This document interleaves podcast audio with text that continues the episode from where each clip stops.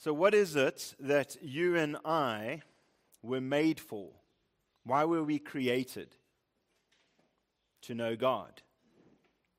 What should be the aim in our lives? What should be the aim of our life? To know God. To know God is to live. After all, what is eternal life? What is the eternal life that Christ has given us? The knowledge of God.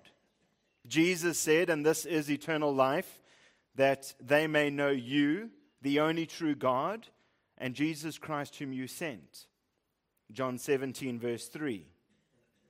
What brings more joy, more delight, more contentment than anything else this life can offer? The knowledge of God. And the knowledge of God leads us to adoration and worship. Scripture teaches us that God is both incomprehensible and he's also knowable. One author said, To say that God is incomprehensible is to gladly acknowledge that the glorious triune God of Scripture is in a category all by himself, and that as such he is unfathomable in his nature, his knowledge, and his works. We can know the incomprehensible God truly, but never fully never exhaustively. End quote.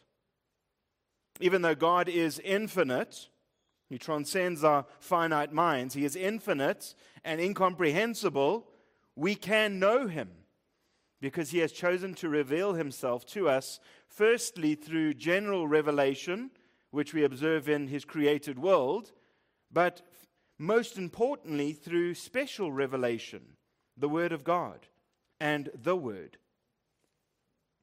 Hebrews 1, verses 1 and 2 says, God, having spoken long ago to the fathers and the prophets in many portions and in many ways, in these last days spoke to us in his Son. His Son is the Word. To quote again, apart from the triune God and his initiative to speak to us, not only would there be no universe because it was created by his Word, but the author continues, but we would also have no ground for the knowledge of God. To truly know Him, we need God to tell us who He is, what His eternal plan is all about, and how we fit into that plan for God's glory. End quote. Yes, indeed. God is high and exalted above the earth, but He is also in fellowship with those who know Him. The book of Genesis is primarily a book about God. God is the main character of the book of Genesis, just as he is the main character in the book of the Bible. Genesis chapter 1 is the majestic opening chapter of both the Hebrew and Christian Bible. And it introduces two subjects God and man. God, the creator, and man, his creature and it sets the scene for the story of redemption and relationship. Genesis is the book of beginnings, and it serves as an introduction to God who has no beginning and who has no end. The creation account is theocentric, it is centered on God, not creature centered. Its purpose is to glorify the Creator by magnifying him through the majesty of his created order.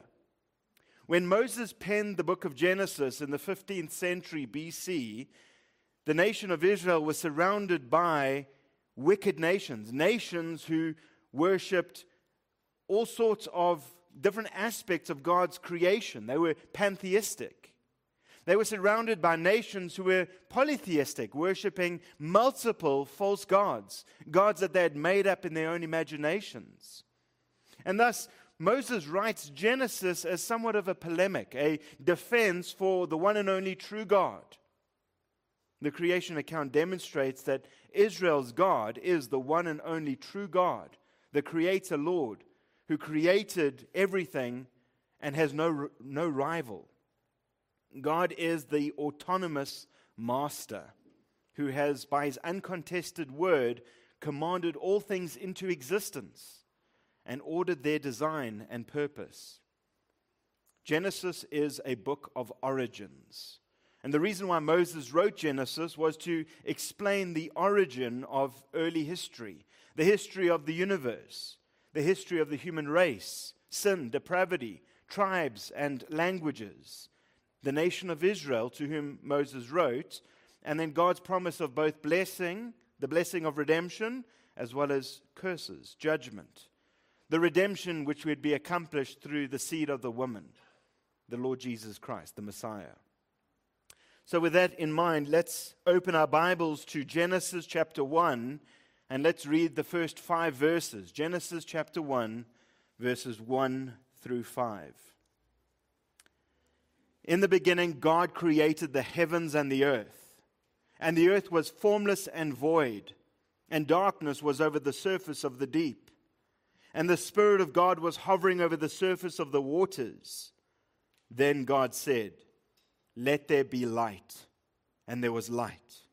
And God saw the light was good. And God separated the light from the darkness. And God called the light day, and the darkness he called night. And there was evening, and there was morning, one day. So reads God's word. Genesis chapter 1, verses 1 through 5, reveals seven attributes of God in his work of creation so that you will worship him. Seven attributes of God in his work of creation so that you and I will worship him. J.I. Packer, in his book, Knowing God, he says the highest science, the loftiest speculation, the mightiest philosophy which can ever engage the attention of a child of God is the name, the nature, the person, the work, the doing, and the existence of the great God. End quote. The study of God and his attributes is indeed the greatest study for the believer. There is no greater study than to study God. And the first attribute which we see in Genesis is that God is Trinity. God is Trinity. We see in verse 1 that God is the grammatical subject of the first sentence. He is the main subject the subject of the sentence. And he is central to the entire account. This first account opens with Genesis 1, verse 1, and it extends to chapter 2, verse 3. That's the first unit of thought, the, the prologue, with perhaps verse 1 being the title. God's existence is assumed. There's no need to prove his existence. There's no definition of God or any mystical speculation about his nature. God's nature is not expressed in some philosophical discussion, but through his acts, through his works, and through the demands that he places upon humanity. The term for God here in verse 1, and which is used throughout this chapter 1 account, the creation account, is the word Elohim. Elohim. El is from the root word which means strong or mighty so God is the strong one. And then lo means to dread or to fear. So God is the object of dread. He is strong and he is the, the one to be feared. The word Elohim is a plural noun. You see, Eloah, it's the singular form, where Elohim is the plural form. And Elohim is the same word used to describe the false gods of the nations. The surrounding nations were polytheistic. They worshipped a pantheon of Elohim, God, same word. Whereas ancient Israel and Christians today worship Elohim, the one and only true God. So, why then is God's name in a plural form? Because God is Trinity. God is Trinity. One God in three persons. Built into the very name of God is the foundation to this essential doctrine. And we also see each person of the Godhead at work within creation. In verse 1, God the Father created the heavens and the earth. In verse 2, the Spirit of God, the third person of the Trinity, is described as hovering over God's work of creation. And then in verse 3, we see God the Word Then God said, God the Word is described in creating light. We see God the Father, God the Spirit, and God the Son, or, or more specifically, God the Word. So, who is God the Word? Well, John tells us in the beginning of his gospel, in John chapter 1, in verses 1 and 3, 1 through 3, he says, In the beginning was the Word, drawing on creation. In the beginning, God. John says, In the beginning was the Word. And the Word was with God, and the Word was God. He was in the beginning with God, and all things came into being, into existence through him. Apart from him, nothing came into being that came that has come into being.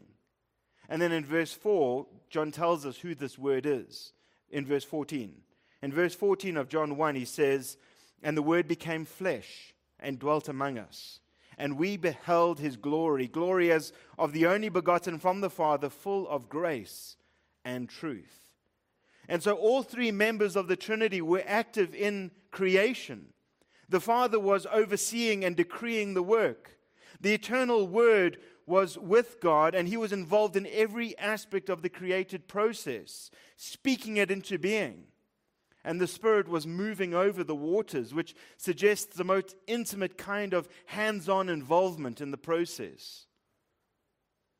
Not only is Elohim plural, but we also see plural pronouns used in this first chapter in reference to God. Just take a look down at verse 26. Genesis 1, verse 26 says that God said, Let us make man in our image, according to our likeness. God said, Let us make man in our image, according to our likeness. This is an inter-Trinitarian conversation. Here we introduce to the plurality of relationships within the Godhead. And there is communion. There is consultation amongst the members of the Trinity. And they are in perfect agreement with one another. Exegetically, however, the plural can be used to emphasize as a point of emphasis. It can either emphasize quality or it can emphasize fullness, majesty, a plural of majesty, or even a plural of intensity. So Elohim is most likely a plural of quantity used to refer to God being infinite, his infinity, how he cannot be bound, he cannot be limited, he cannot be contained. Or perhaps it's a plural of intensity. Thus, with El meaning power or strength, the, the plural form of Elohim could intensify, emphasize that God is not just power or strength, but He is fullness of power, fullness of strength, absolute strength. Elohim expresses the idea of God's absolute transcendence, His infinity. He is transcendent with respect to in, in the entire universe. And this leads us to the second attribute of God, which we see in the work of creation. The second attribute of God is that God is transcendent. We saw God is Trinity. Secondly, God is transcendent. Verse 1 says, In the beginning, God created the heavens and the earth. God is the author of the whole world. Everything that exists owes its existence to the divine will. The triune God created the heavens and the earth in the beginning. He created time, space, and matter. He created the universe. But God is eternally transcendent over time, space, and matter. We know that God is eternal, which means that He transcends time. He neither has a beginning nor an end. God is timeless. Most South Africans love watching the rugby. When we watch a live rugby game, we watch it in a succession of moments. We do not infallibly know each detail of the game before it happens. We wait for the game to unfold before our eyes. But God doesn't watch the rugby like you and I watch the rugby. God sees every event in the game at once. He sees the second half at the same time that we watch the first half. God sees the future as he sees the past. because God transcends time. God is also immense, He transcends space. He cannot be confined in one place. He, without measure, fits all things and exceeds all things. God is infinite. He can in no way be limited by the universe, this time space world. God is omnipresent. And God is also spirit, which means that he transcends matter. He is invisible. He doesn't consist of matter. He is immaterial. He doesn't have a molecular structure like you and I and like everything else that we see. God transcends time, space, and matter. God is transcendent, but He is also eminent. He can dwell eminently in all created beings. And this is the third attribute that we see of God God is eminent. Not imminent, his return is imminent, but he's eminent with an A in, included instead of the I, which we see in verse 2. God is eminent, he is near. Verse 2 says, And the earth was formless and void, and darkness was over the surface of the deep, and the Spirit of God was hovering over the surface of the waters. God is not only high and exalted above the earth, but he is also near. He's not only infinite, but he's also personal. He is relational. Even though he is eternal, he is also present and immanent in every moment of time. Verse 2 describes the Spirit of God as hovering over the surface of the waters. Deuteronomy 32, verse 11, tells us that, like an eagle that stirs up its nest, that hovers over its young, same word, God spreads his wings and caught them. He carries them on his pinions. You see, young eagles in their nests, they are unable to feed themselves.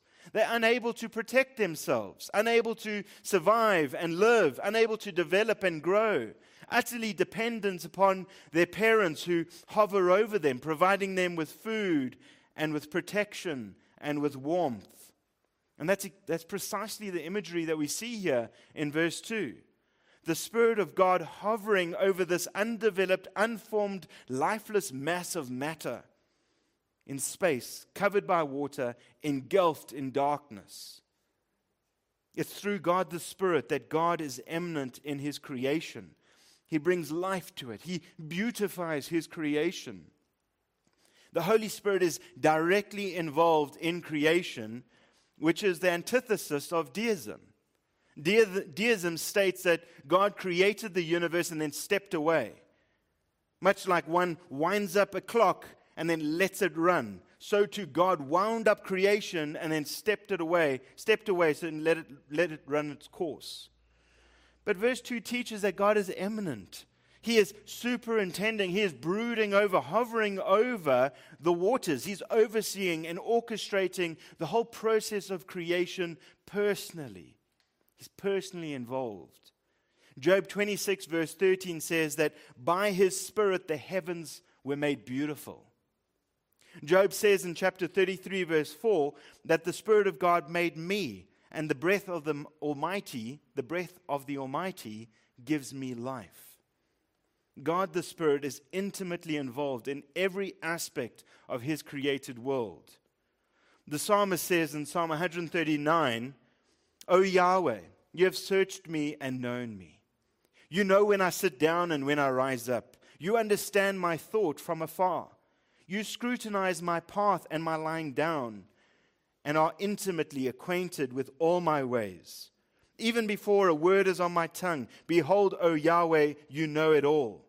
You have enclosed me behind and before. You have put your hand upon me. Such knowledge is too wonderful for me. It is too high, I cannot attain to it. Where can I go from your spirit? Or where can I flee from your presence? If I ascend into heaven, you are there. If I make my bed in Sheol, behold, you are there. If I lift up the wings of the dawn, if I dwell in the remotest part of the sea, even there your hand will lead me, and your right hand will lay hold of me.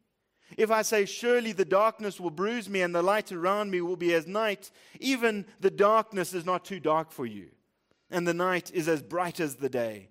Darkness and light are like to you. God is intimately involved in every detail of our lives.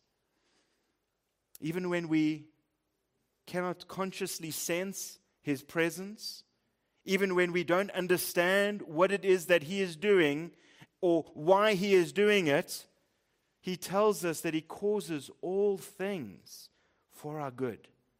All things work together for the good of those who love Him and who have been called according to His purpose. God is intimately involved in every detail of your life. He knows you. God is Trinity. God is transcendent. God is immanent. But being the sovereign creator of all, he is also the highest authority, which is the fourth attribute of God.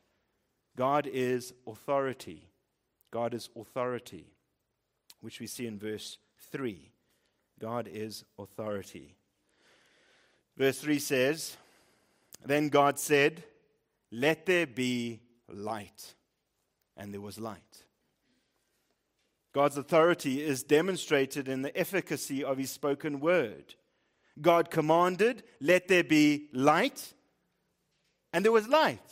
Obedience. The divine word of command brings into existence that which is commanded.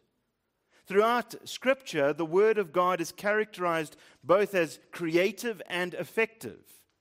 It is the prophetic word that declares the future, but it also, it, it also brings it into being, brings it into existence. Light is the first of the Creator's works. Light is often used metaphorically for life, for salvation, for commandments, and even for the presence of God. Remember, it was light that led Israel. It's also the antithesis, literally, metaphorically, the opposite of darkness. The Hebrew community understood God's creative word was the same authoritative word which brought about the affairs of human history and the nations. Just as the word created the universe, so too the word created the community of Israel. And because Moses spoke the word of God, the law of Moses became the authoritative agent. They were to submit to the law of Moses, the word of God in order to live their life within community. Yet, in contrast to the incompleteness of Moses, now the true light has come, who is the very same word that we see, who's not distinct from God, who is the second person of the Trinity, the one who perfectly explains God. And alluding to Genesis 1, verse 3, the Apostle Paul tells us in 2 Corinthians 4, verses 4 through 6, he says, that even if our gospel is veiled, it is veiled to those who are perishing, in whose case the God of this age has blinded the minds of the unbelievers so that they might not see the light of the gospel, the gospel of the glory of Christ, who is the image of God.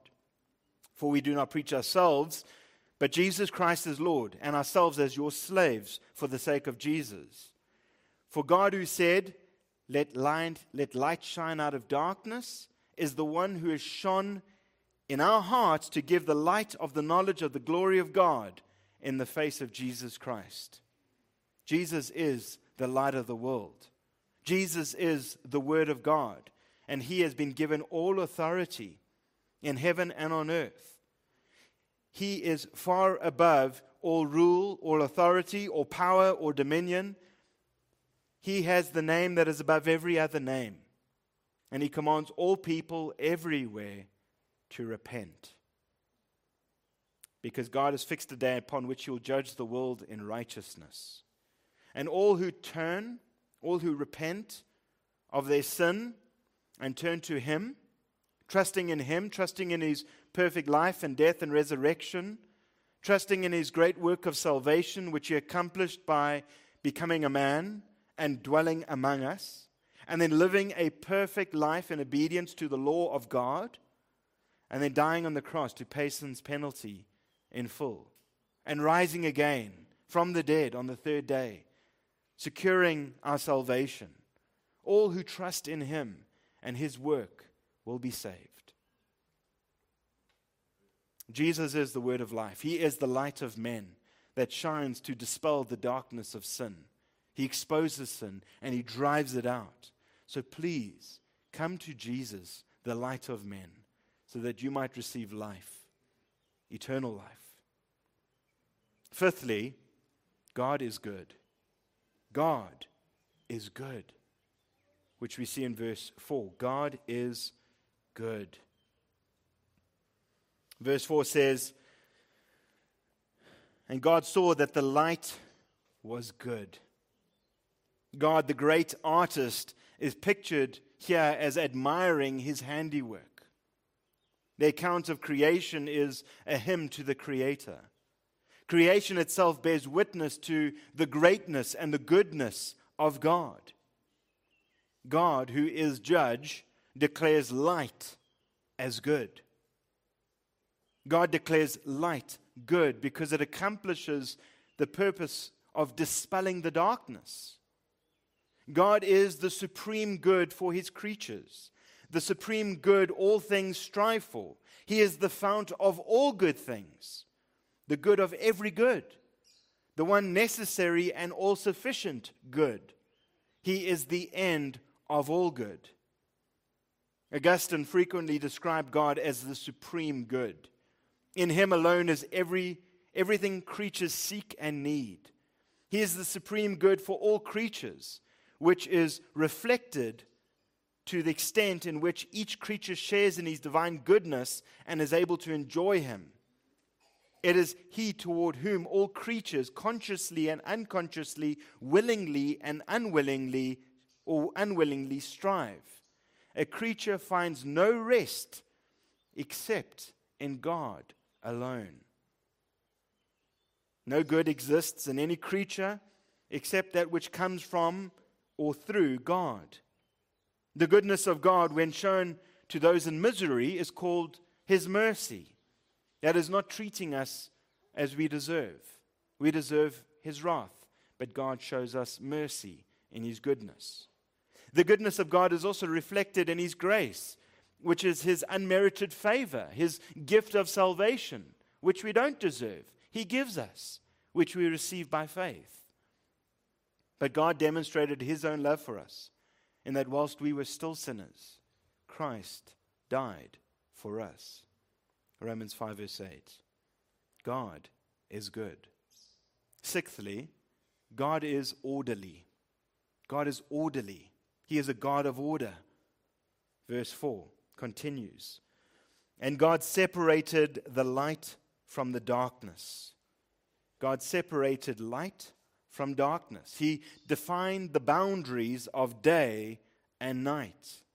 He also separated the nation of Israel from the other nations.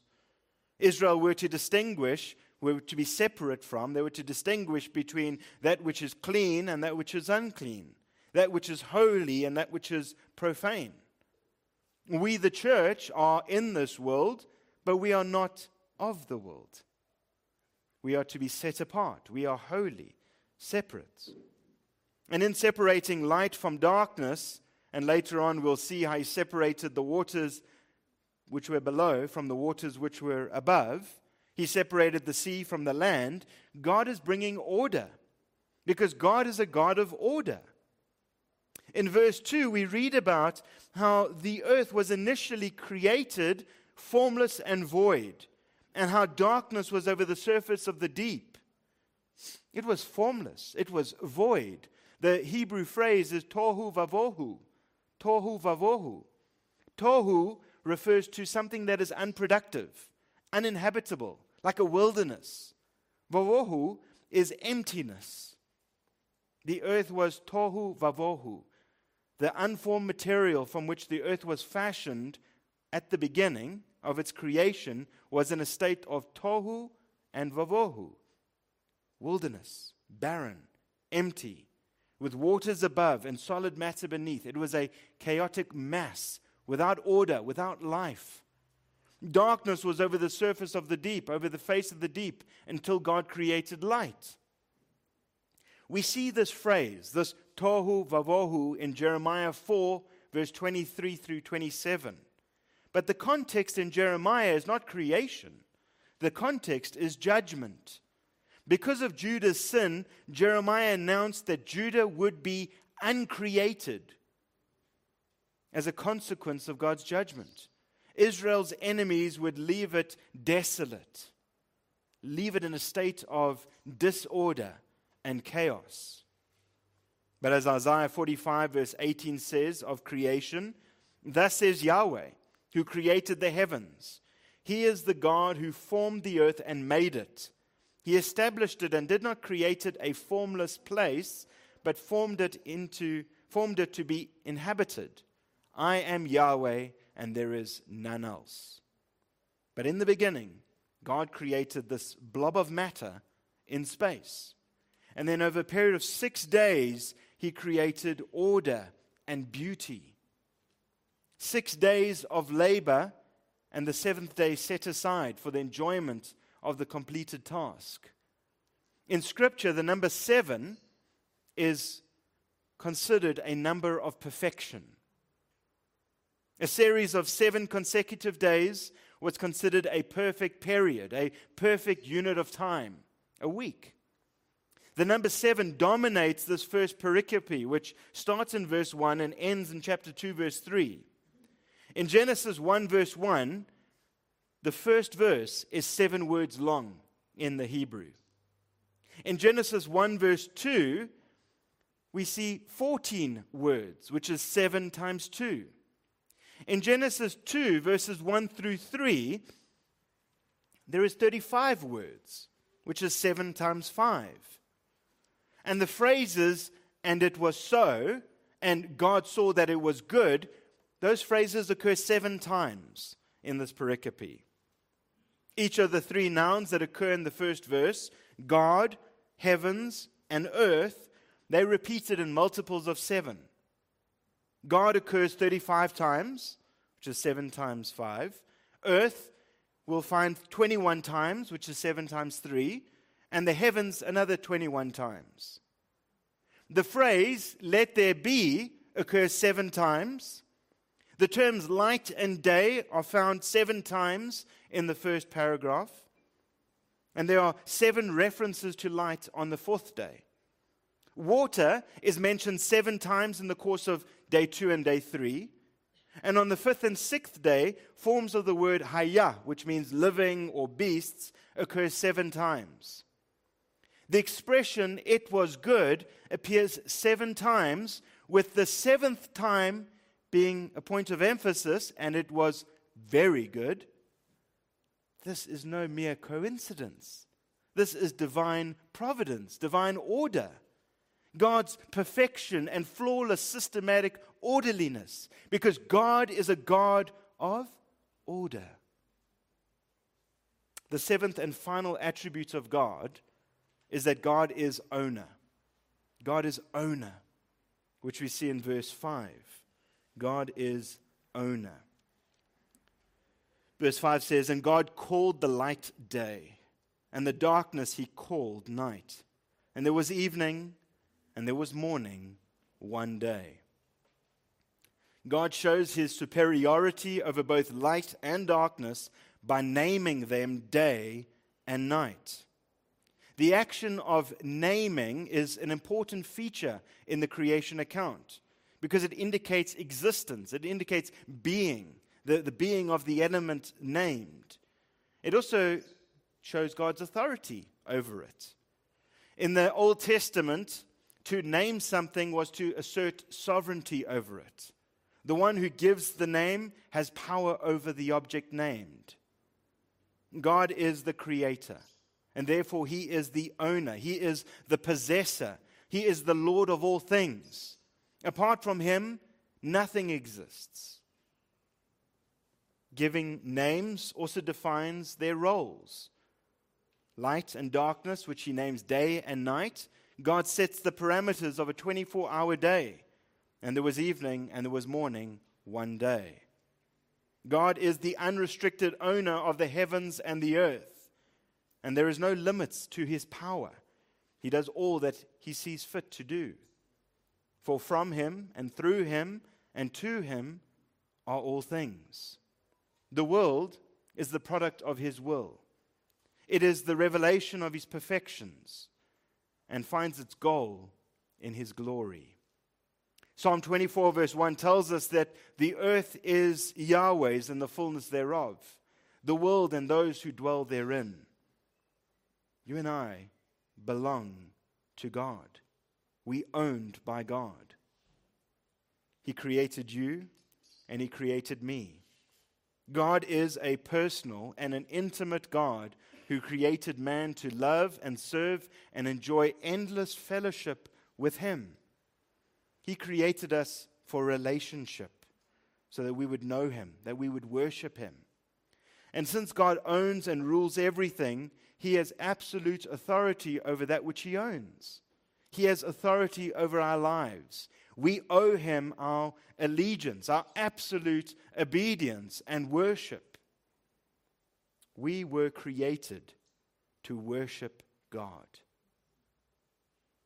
Godliness means responding to God's revelation, that which was revealed about him, these seven perfections, these attributes that we have beheld in the pages of Scripture. Godliness is responding to revelation in trust and obedience, in faith and worship, in prayer and praise, in submission and service.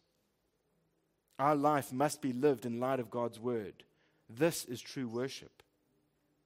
In the words of the Westminster's Shorter Catechism, man's chief end is to glorify God and enjoy Him forever.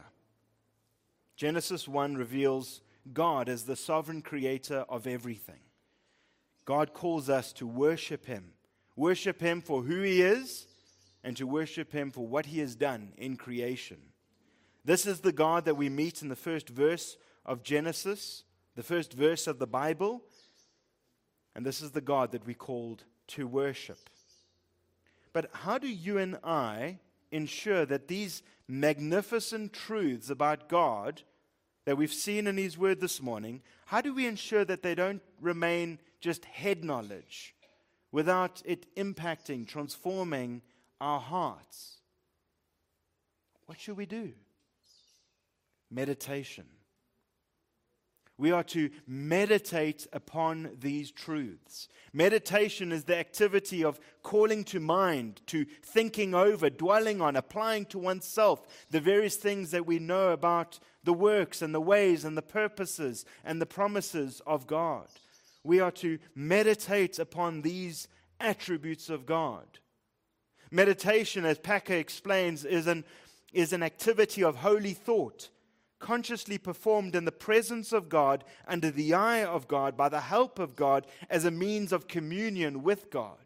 As we meditate upon these attributes of God, we will enjoy sweet communion with Him. And it'll go from head knowledge to heart transformation. Our hearts will be moved to affection, adoration, awe, worship, submission, faith, trust, obedience service. We will be moved to worship. We will worship like the creatures in heaven are worshiping God this very moment. If you read the book of Revelation, you see multiple occasions of the heavenly beings worshiping God. Just one example, Revelation 4:11. They sing, Worthy are you, O Lord our God, to receive glory and honor and power, for you created all things and because of your will, they existed and were created. And if this is the response of the creatures in heaven, how are you and I to worship God here on this earth? How should we respond as created beings here on this earth? We too should worship our Creator. We too should worship our great God who has created all these things. And the highest form of praise and worship is obedience to Him and to His word. Let's pray. O Heavenly Father, creator of the heavens and the earth, we come before you with joyful hearts, knowing that you are Lord, you are the creator of all things. We lift our voices to you in worship and praise, for you have made us and we are yours. We enter your presence with thanksgiving. We enter your courts with praise. We acknowledge that you are good and your love endures forever. We give thanks to your faithfulness and your mercy that are new every morning. We know that you are the great shepherd and we are your sheep. We submit to your care and your guidance, for you lead us besides still waters and you restore our souls. You protect us from harm and you comfort us in times of trouble and times of grief.